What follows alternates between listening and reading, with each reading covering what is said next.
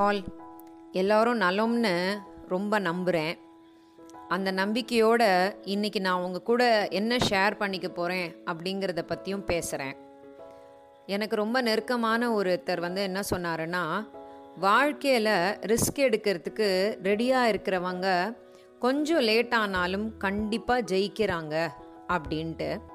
ஒரு தலைமுறை வந்து ரிஸ்க் எடுத்துச்சுன்னா அடுத்த தலைமுறையோட வாழ்க்கை வந்து அவங்களோட தரம் வந்து உயரும் அப்படின்னு சொல்லி சொன்னாங்க. மற்றவங்களுக்கு எதுக்குங்க நம்ம நம்மளோட புத்தியை கொடுக்கணும்? அந்த புத்தியை நாமே உபயோகப்படுத்தினா சில வருடங்களில் வெற்றி நிச்சயம் அப்படின்னு சில முக்கியமான பாயிண்ட்ஸ் எல்லாம் அவர் சொன்னார். அவர் சொன்னது உண்மைதாங்க. ஏன்னா நான் அதை வந்து என்னோட லைஃப்பில் பார்த்துருக்கேன். என் கூட ஸ்கூலில் காலேஜில் ஒன்றா படித்த என்னோடய ஃப்ரெண்டு அவங்க படித்தது என்னமோ ரொம்ப பெரிய படிப்பு. ஆனால் கொஞ்சம் ரிஸ்க் எடுத்து அவங்க செஞ்ச சின்ன பிஸ்னஸ் வந்து இப்போ எப்படி இருக்குன்னா பத்து பதினஞ்சு பேர் அவங்களுக்கு கீழே வேலை செய்ய வச்சு வேலை வாங்குற அளவுக்கு வளர்ந்துருக்கு. பார்க்கவே ரொம்ப பெருமையாக இருக்குது அவங்க குடும்பம் அவங்களுக்கு ஒரு பக்கம் உறுதுணையாக இருந்தாலும் அவங்களோட இந்த திடமான நம்பிக்கை இருக்கு இல்லையா அதுதான் வந்து அவங்கள வெற்றியடைய வச்சிருக்கு.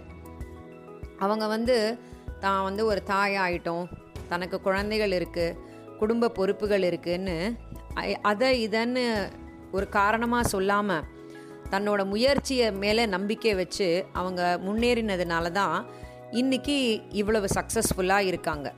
ஸோ எதுக்குமே வந்து வயசு ஒரு தடை கிடையாது அப்படின்றது நான் அவங்கக்கிட்டேருந்து கற்றுக்கிட்டேன் இந்த லாக்டவுன் பாருங்களேன் நம்மளுக்கு நிறைய பாதிப்புகளை கொடுத்தாலும் இன்னொரு பக்கம் நம்மளை யாரையுமே சோர்ந்து போக விடவே இல்லை. முதல் ஒரு பத்து பதினஞ்சு நாள் தான் என்ன பண்ணுறதுன்னு தெரியாமல் நாம் அங்கே இங்கேன்னு யோசிச்சுக்கிட்டு இருந்தோமே தவிர அதுக்கப்புறம் நிறைய பேர் வந்து க்ரியேட்டிவாக யோசிக்க ஆரம்பிச்சிட்டாங்க. அடுத்தது என்ன? அடுத்தது என்னன்னு அவங்க அவங்க தன்னோட முன்னேற்றத்திற்கு வழி தேட ஆரம்பிச்சிட்டாங்க. இந்த ஆறு மாதத்தில் நான் நிறைய லேடிஸை பார்த்துட்டேங்க. அந்த லேடிஸ் எல்லாரும் ஏதாவது ஒரு விஷயத்தில் தன்னை வந்து ஒரு அடுத்த லெவலுக்கு முன்னேற்றத்திற்கு ட்ரை பண்ணிக்கிட்டே இருக்காங்க. நிறைய முதலாளிகளை பார்த்துருக்கேன். இவ்வளோ நாள் நாம் இதெல்லாம் செய்ய முடியுமா? நம்மளோட இந்த விஷயங்கள் எல்லாம் விற்பனை ஆகுமா? அப்படின்னு யோசித்தவங்க எல்லாம் இப்போ அதெல்லாம் ரொம்ப ஈஸியாக விற்கிறாங்க ஸோ நாம் எது எது எப்போ நடக்கணும்? அது அது அப்பப்போ நடக்கும். நம்ம கண் முன்னாடி நம்மளை சுற்றி இருக்கிற ஆப்பர்ச்சுனிட்டிஸ் எல்லாம் பார்க்காம விட்டோம்னு வச்சுக்கோங்களேன் நம்மளை மாதிரி ஒரு முட்டாள் வேற யாருமே இல்லை. உலகத்தில் அந்த மாதிரி நடந்த சில உதாரணங்களை தான் இன்னைக்கு நான் உங்கள் கூட ஷேர் பண்ணிக்க போகிறேன் என்னோட இந்த போட்காஸ்ட் உங்களுக்கு பிடிச்சிருந்ததுன்னா ஷேர் பண்ணுங்கள் உங்களுக்கு தெரிஞ்ச எல்லார்ட்டையும் கேட்க வைங்க. இந்த மாதிரி க்ரியேட்டிவாக யோசிக்கிற ஆண்கள் பெண்கள் உங்களுக்கு தெரிஞ்சவங்க உங்கள் கூடயே இருப்பாங்க. அவங்கள நல்லா மோட்டிவேட் பண்ணுங்கள் நம்ம செய்யாத ஒரு விஷயத்த அவங்க செய்கிறாங்கன்னு நல்லா என்கரேஜ் பண்ணுங்கள் ஸோ இந்த வாரம் நம்ம நான் சொல்ல வேண்டிய விஷயத்துக்கு போவோமா? எல்லோருக்கும் எல்லாமும் அந்தந்த வயதில் கிடைக்கும் அப்படின்றது வந்து ரொம்ப கஷ்டம்.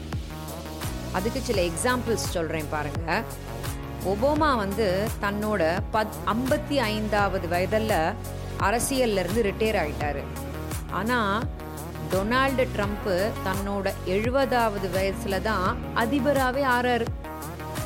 பில்கேட்ஸு தன்னோட முப்பது வயசுலயே உலகத்தில் மிகப்பெரிய பணக்காரர் அப்படின்ற பேர் எடுத்துட்டார். ஆனால் இண்டிடெக்ஸ் அப்படின்னு ஸ்பெயினில் ஒரு நிறுவனம் இருக்கு. அந்த நிறுவனத்தை ஆரம்பித்த சிஇஓக்கு ஐம்பது வயசு. அவர் அப்பதான் அதை ஸ்டார்ட் பண்ணார். தன்னோட எண்பது வயசில் அவர் உலகத்திலேயே இரண்டாவது பணக்காரராக பேர் எடுத்துட்டார். ஒருவருக்கு அவர் விரும்பிய வேலை கிடைக்கிறது ரொம்ப ரொம்ப கஷ்டம். ஒருத்தருக்கு அவரோட வி- வேலை வந்து வாய்ப்புகள் வந்து தானாகவே கிடைக்குது. எல்லாருக்கும் சில திறமைகளுக்கு ஏற்ற மாதிரி வேலை கிடைக்கும்னு சொல்ல முடியாதுங்க. இருபத்தி ரெண்டு வயதில் தனது வியாபாரம் வந்து ரொம்ப வெற்றிகரமாக நடந்ததும் இருக்குது அதே ஆள் தன்னோட நாற்பது வயசில் ரொம்ப படுதோல்வி அடைஞ்சதும் நடந்திருக்கு. இன்னொருத்தர் வந்து நாற்பதாவது வயதில் வரைக்கும் தோல்வியவே அனுபவித்தவர் ஐம்பதாவது வயதில் திடீர்னு கோடீஸ்வரர் ஆயிடுறார். இப்போ பாருங்களேன் நம்மளோட புரட்சி தலைவர் எம்ஜிஆருக்கு எழுபது வயசு வரைக்கும் அவர் உ- இருந்தாருங்க.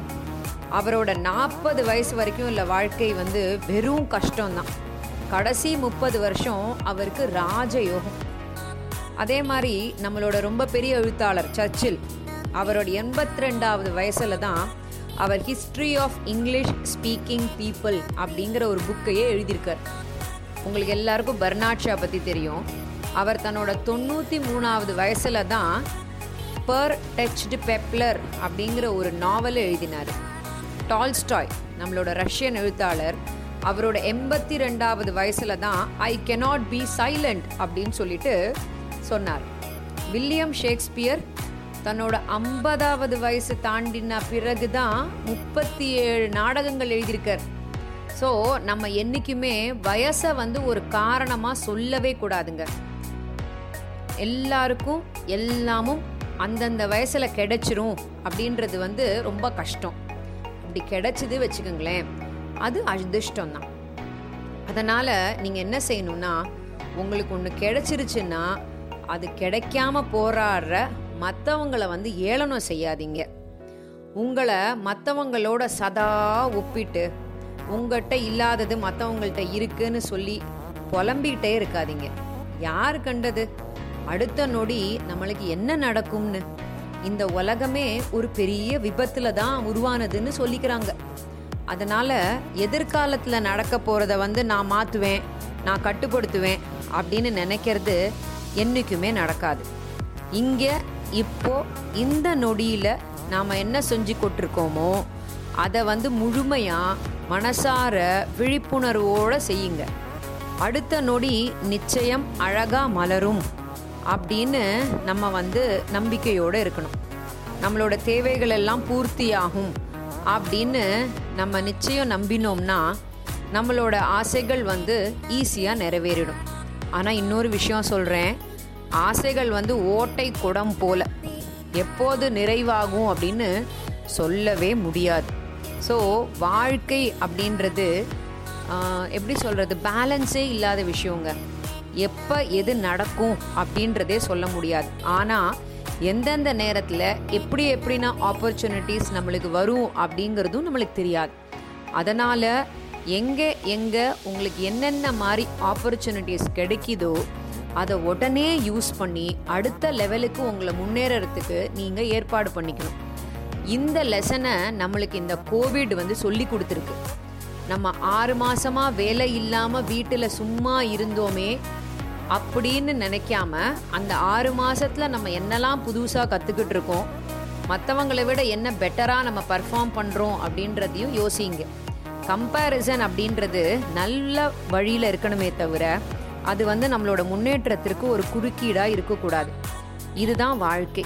இதை புரிஞ்சு கொண்டவர்கள் மட்டுமே மகிழ்ச்சியாக வாழ்கிறார்கள். அதனால நாமளும் அந்த மகிழ்ச்சியை கொண்டாடணும்.